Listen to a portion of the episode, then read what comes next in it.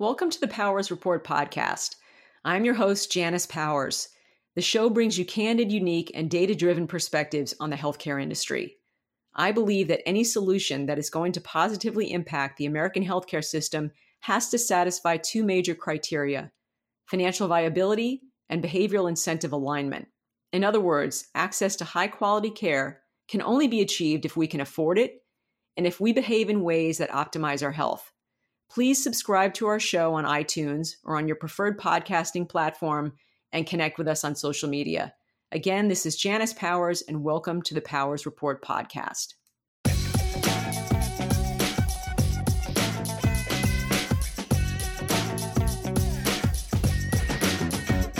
If you're a Democrat running for the presidential nomination, and at this point there are over 20 of them, then you have to have an opinion about Medicare for all.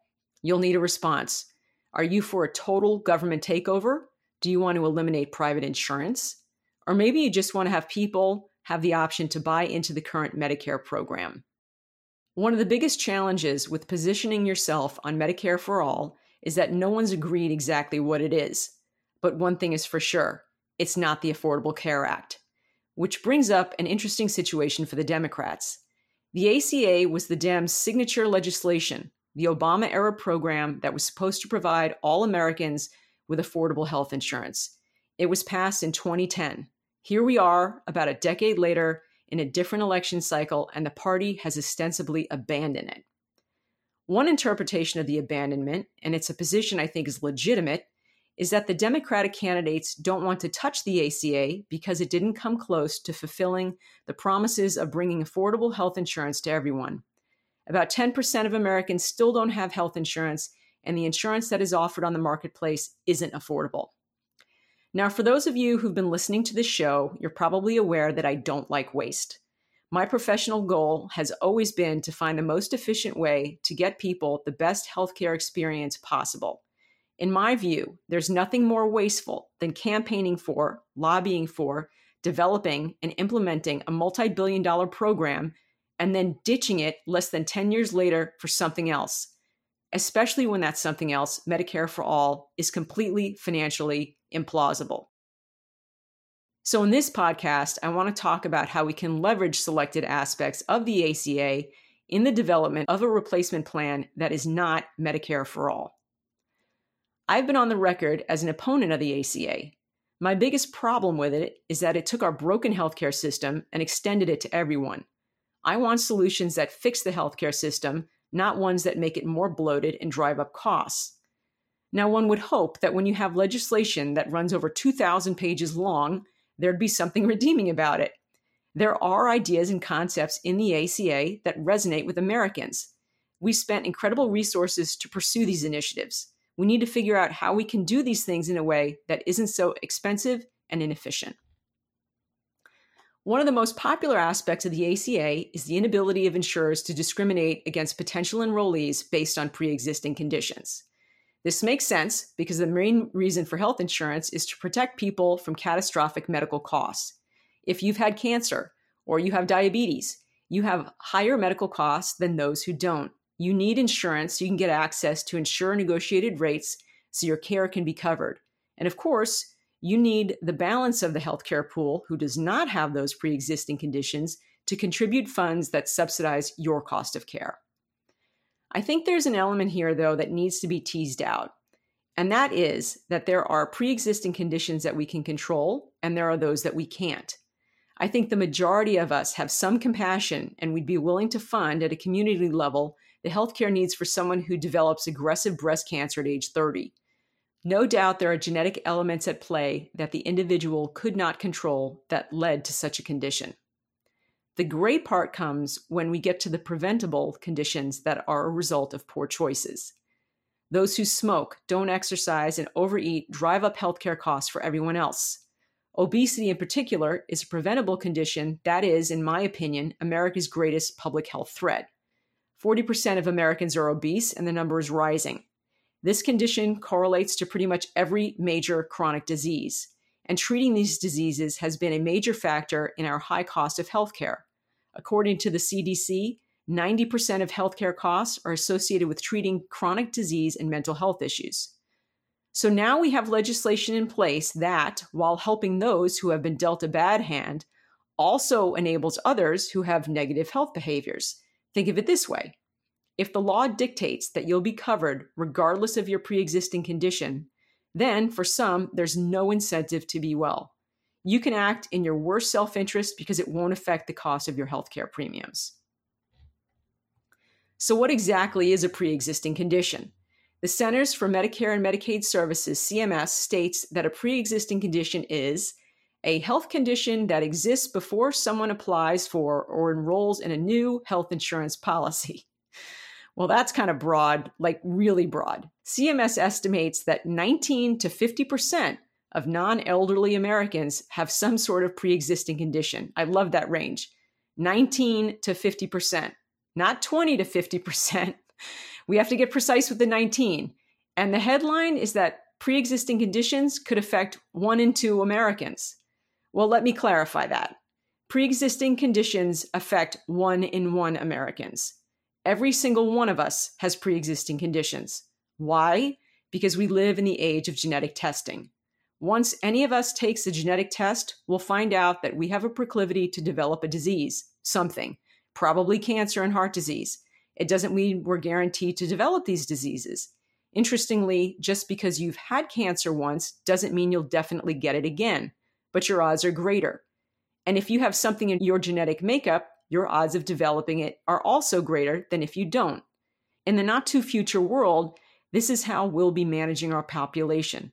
We'll be taking into account many more risk factors than we do today. Therefore, this idea that the pre existing conditions clause is a positive aspect of the ACA is kind of null and void. That's because we're all wired to develop something. As a result, we have to change our mindset about what health insurance is. It's not insurance anymore, at least the way the insurance industry has promulgated health insurance. We can't exclude anyone anymore. What we have is coverage, not insurance.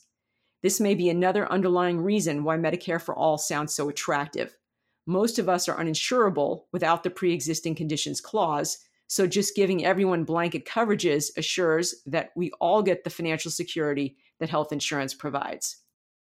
But there is a better way than chunking the ACA altogether and leaping all the way to Medicare for all.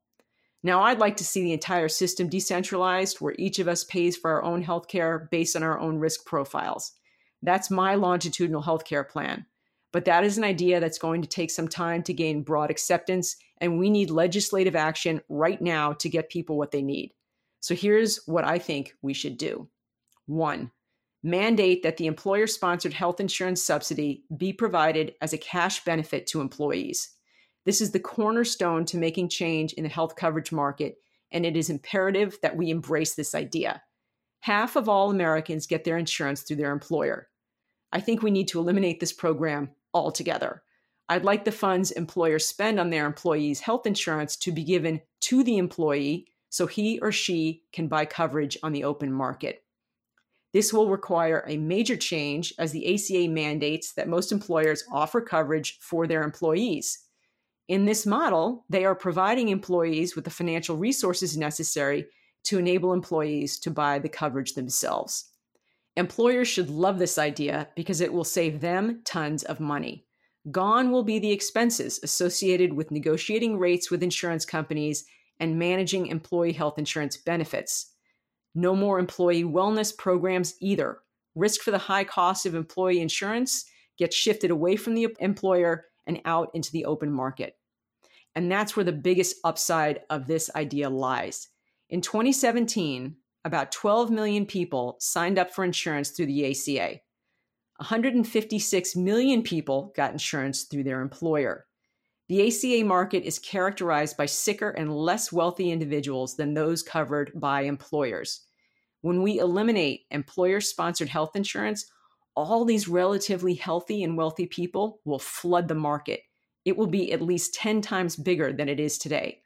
All those high costs currently in the ACA market and some tucked into employer programs get spread to millions more people. Rates should subsequently come down considerably. Two, tax the employer sponsored health subsidy. Not only do we need to give employees a cash subsidy to buy their own insurance, we need to tax that subsidy. Most people do not realize that the employer sponsored health insurance subsidy is one of America's greatest entitlements. One estimate identified that $280 billion in untaxed income could be reaped by the government if this benefit were taxed. Given our growing deficit and rising interest rates on our debt, America needs all the money we can get. But more importantly, not taxing the subsidy is unfair people who don't have their insurance covered by a company not only miss out on the subsidy, they also miss out on the tax benefit. Folks who buy insurance themselves have to do it with money after they earn taxes. Folks who buy insurance themselves have to do it with money after they pay taxes. Employed individuals get their benefit before taxes. Three, leave the prohibition against insurers denying coverage due to pre existing conditions in place. This is the most popular aspect of the ACA, and as noted, we pretty much all have pre existing conditions. We have to utilize other means to lower rates in the insurance market besides simply eliminating certain people that insurance companies don't want to cover. Four, bring back the individual mandate. The 2017 Tax Cuts and Jobs Act eliminated the penalty Americans are required to pay if they do not have health insurance. It basically erased the so called individual mandate. The purported reason for eliminating the mandate was that it was a violation of civil liberties. Requiring people to buy expensive ACA plans was considered by some to be government overreach. But the real reason the individual mandate was eliminated is that it set the stage to potentially overturn the entire Affordable Care Act, which is being debated right now. Back in 2012, the Supreme Court upheld the individual mandate on the grounds that Congress was empowered to tax its citizens. That was the National Federation of Independent Business versus Sebelius. Now that there's no tax associated with the mandate, some are arguing that the entire law is invalid. In its simplified form, this is the rationale used by 20 state attorneys general when they filed suit deeming the law unconstitutional. The Department of Justice has agreed with this idea that the ACA is unconstitutional, so we'll just have to wait and see. Whatever happens, we need to require Americans to buy health insurance. We all have to buy car insurance in case of an accident. We're not trying to eliminate that insurance requirement. And the same logic applies to health insurance. All Americans should be required to have some level of insurance, even if it's just for catastrophic care. Individuals who do not have insurance and incur significant healthcare expenses wind up costing other Americans millions of dollars in indirect subsidies. It's simply irresponsible not to have health insurance. Five, eliminate the 10 essential benefits requirement. One of the biggest beefs with the ACA is that it created bloated insurance coverage because it mandated that a certain level of services be covered in all plans. Such an approach did not allow insurers to customize offerings to individuals, and it forced people to buy into coverage they didn't need or didn't want. That has to stop. When the market becomes significantly larger, then we will need much more variety in plan options. Some people may buy more robust plans because they have higher healthcare costs because of some pre existing conditions. Some people may just want the security and perceived luxury of plans with lots of benefits, but we can't force everyone to buy things they don't want. We also need to remember that those with significant health issues have options. There should be an incentive for Americans to improve their health by engaging in better health behaviors so their healthcare costs aren't so high. We need to see more of us become more accountable for our health. We need to stop designing a healthcare system that caters to poor behavior and design one that caters to good behavior. The key is not to punish those who are sick because they're sick. We need to understand who these folks are so they can get better directed care, which means we should. Number six, remove individuals who have recurring high cost medical needs from the general insurance pool. About 5% of Americans account for half our healthcare costs. One reason insurers set rates so high is out of concern that very high cost individuals may sign up for their plans. If these individuals are managed separately, rates for the general population should go down. Funding for very sick, high cost individuals should be provided by the individuals themselves and through public funding.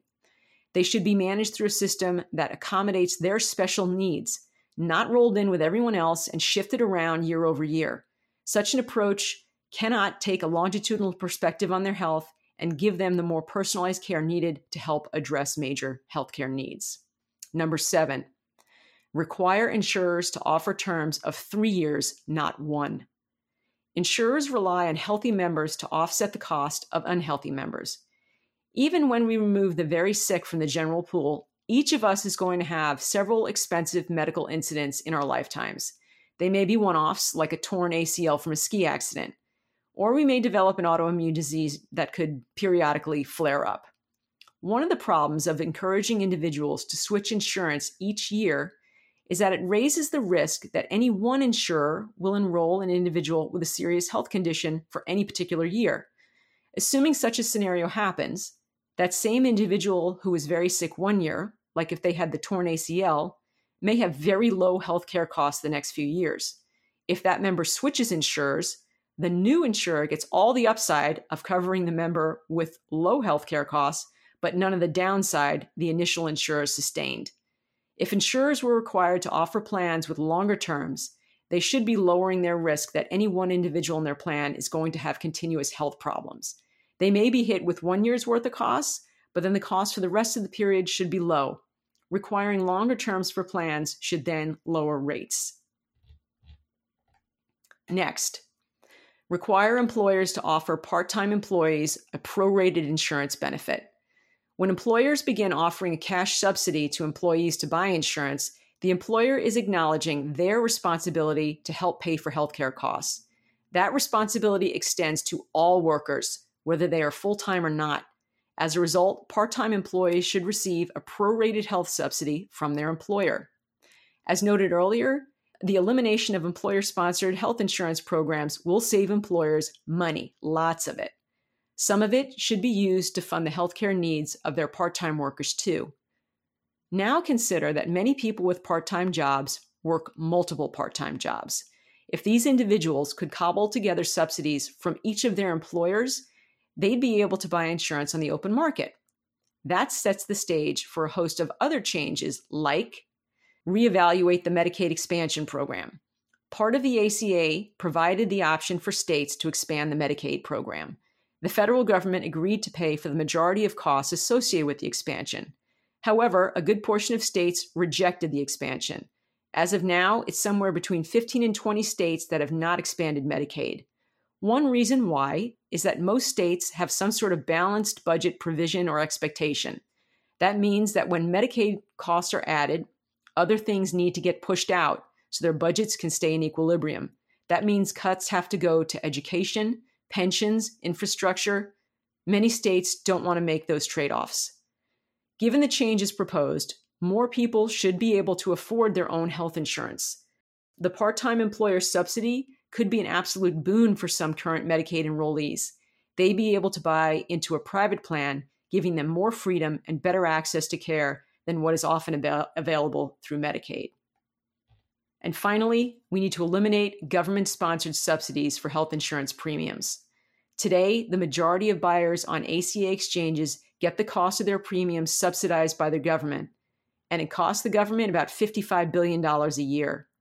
What's even more concerning is that it now costs more to pay for an individual's ACA subsidy than it does to fund a Medicaid enrollee. It's just not a sensible program. With all the changes I've proposed, there should be more options, cheaper insurance, and subsidies provided to all working Americans via their employer should be able to help them buy health insurance. We need to move towards the elimination of subsidies that the government provides if people can afford the insurance, they should be on Medicaid. So there you have it a whole bunch of ways that we can redesign the American healthcare system. These ideas highlight popular aspects of the ACA while allowing more choice for Americans. No system is perfect, but an approach that leverages the power of the market as opposed to a centralized government run system enables more adaptability and flexibility.